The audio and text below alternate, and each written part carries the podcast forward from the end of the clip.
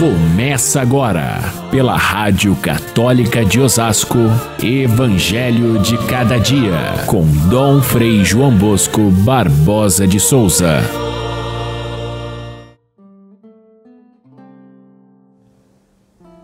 Se alguém me quer seguir, renuncie a si mesmo, tome a sua cruz cada dia e siga-me pois quem quiser salvar a sua vida vai perdê-la. E quem perder a sua vida por causa de mim, este a salvará. Caríssimos irmãos e irmãs, ouvintes do nosso Evangelho de cada dia, nós entramos na 12 semana do tempo comum. Estamos chegando já pela metade do nosso caminho anual, que são as 34 semanas do tempo comum, o tempo que vai desde o batismo de Jesus, o início da sua apresentação, até a festa de Cristo Rei, no ano litúrgico. Porém, no conhecimento de Jesus Cristo, os evangelistas mostram essa trajetória de Jesus desde a sua apresentação, no batismo, no nas tentações e depois na, no começo da sua pregação, a, a, o convite feito aos primeiros discípulos, os seus ensinamentos e vão conduzindo a história de Jesus até chegar na paixão e na cruz.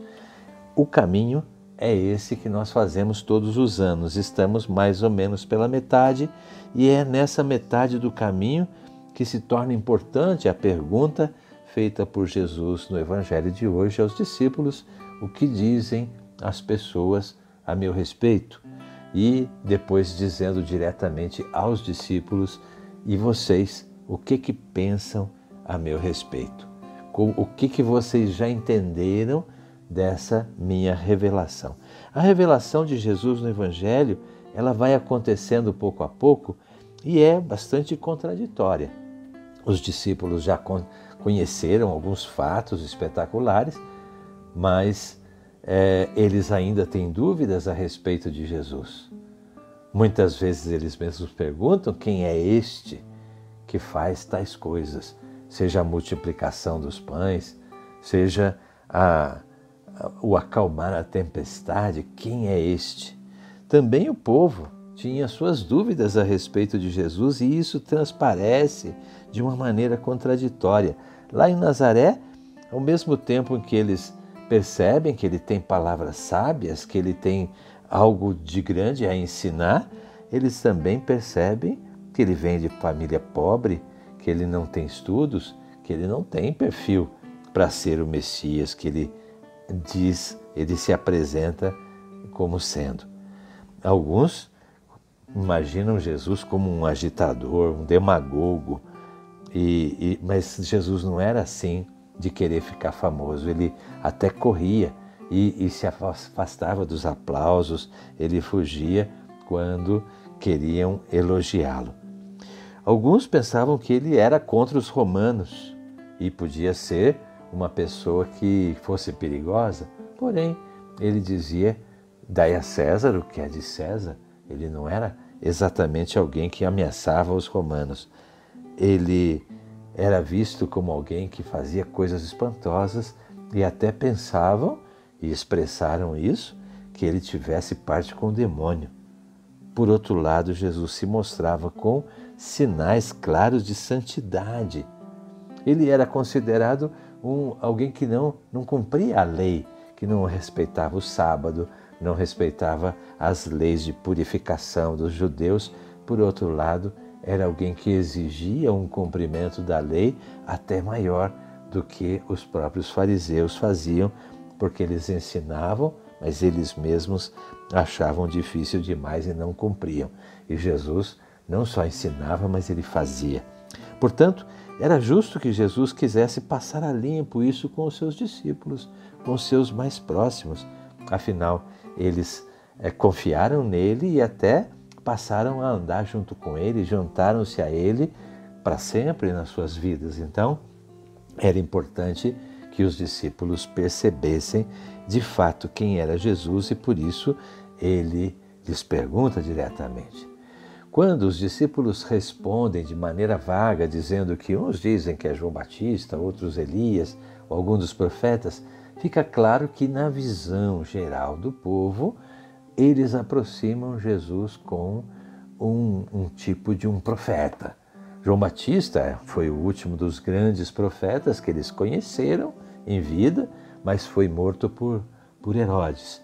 Então, é, para alguns podia ser que Jesus estivesse, fosse um continuador da profecia de João Batista. Outros até achavam, e já nessa época havia a crença na ressurreição, que o espírito de João Batista tinha passado para Jesus e ele agia com o espírito de João Batista. É, o próprio Herodes, que havia mandado matar João Batista, fica apavorado quando ele ouve falar de Jesus, porque ele acha que de fato é João Batista quem ele matou, que voltou na pessoa de Jesus. Essa confusão também se referiam a, a Elias. Elias foi um profeta grandioso, todos lembravam da, da, dos, dos, escritos da, da escritura que falam do profeta Elias como alguém que é, é, fez um trabalho de trazer o povo para junto do Deus verdadeiro. Então, parecia a eles que fosse nesse espírito de Elias que Jesus agisse. E ele então seria alguém que queria reconduzir o povo ao Deus verdadeiro. Como Elias foi é, levado ao céu em carro de fogo, não morreu, podia ser Elias que retornou. Ou algum dos profetas, significa ele tem perfil de profeta, o que ele fala é sério e nós devemos ouvi-lo. Mas Jesus vai além. Além disso que o povo dizia, ele pergunta aos próprios discípulos, porque vai ser fundamental eles entenderem de quem se trata, quem é ele pessoalmente. E a resposta de Pedro é uma resposta seca. Ele fala uma coisa correta, tu és o Messias de Deus. Por outro lado, ele próprio não entende bem o que significa essa palavra Messias né, o Cristo de Deus. A palavra Cristo, em grego, tem o mesmo significado do hebraico Messias. Então, Pedro responde de maneira correta, mas a sua compreensão não é correta, porque todos esperavam, inclusive os discípulos, que o Messias, quando viesse, fosse alguém com muita força, capaz de é, fazer tremer os inimigos de Deus e salvar o povo de toda a opressão, de toda a miséria que viviam. Então devia ser alguém com exércitos, devia ser alguém brilhante, alguém que fizesse não só os milagres que Jesus fazia, eles reconheciam isso, mas que tivesse esse, esse perfil de poder que Jesus não manifestava de jeito nenhum. Então também eles estavam confusos e só vão entender perfeitamente isso depois de passar pela experiência da cruz, porque Jesus então os leva a compreender. Esse é o último pedacinho do Evangelho de hoje. O Filho do Homem deve sofrer, deve ser rejeitado. No terceiro dia vai ressuscitar. E se alguém quiser me seguir, deve também seguir por esse caminho, que é o caminho da cruz. Noutras passagens ah, paralelas que trazem esse mesmo diálogo, a gente vê Pedro, por exemplo, reagindo, dizendo: Não, Jesus, você não vai passar por nenhum sofrimento, nós não vamos permitir. Né? E, e assim, mostrando que ele não tinha entendido, e Pedro é, é repreendido por Jesus, que diz: Sai para longe, Satanás, o seu pensamento não é o pensamento de Deus, mas é o pensamento do tentador e o mesmo pensamento do tentador que Jesus tinha enfrentado e vencido lá no começo, nas tentações do deserto, a tentação da glória, da, do sucesso fácil.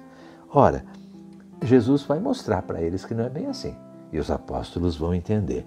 Mas até hoje persiste essa dúvida em muitos cristãos que seguem Jesus como uma espécie de garantia para o sucesso ou para acontecer é, coisas boas em sua vida e não para seguir e abraçar a cruz. Por isso é muito importante esse evangelho de hoje, porque ele define realmente quem segue a Jesus, porque quer sucesso e não é verdade, Jesus não está aí para isso, ou quem quer abraçar a cruz de cada dia e se colocar a servir e se colocar a, diante das, da, de Deus e diante das pessoas como quem faz o caminho da cruz para chegar à ressurreição futura.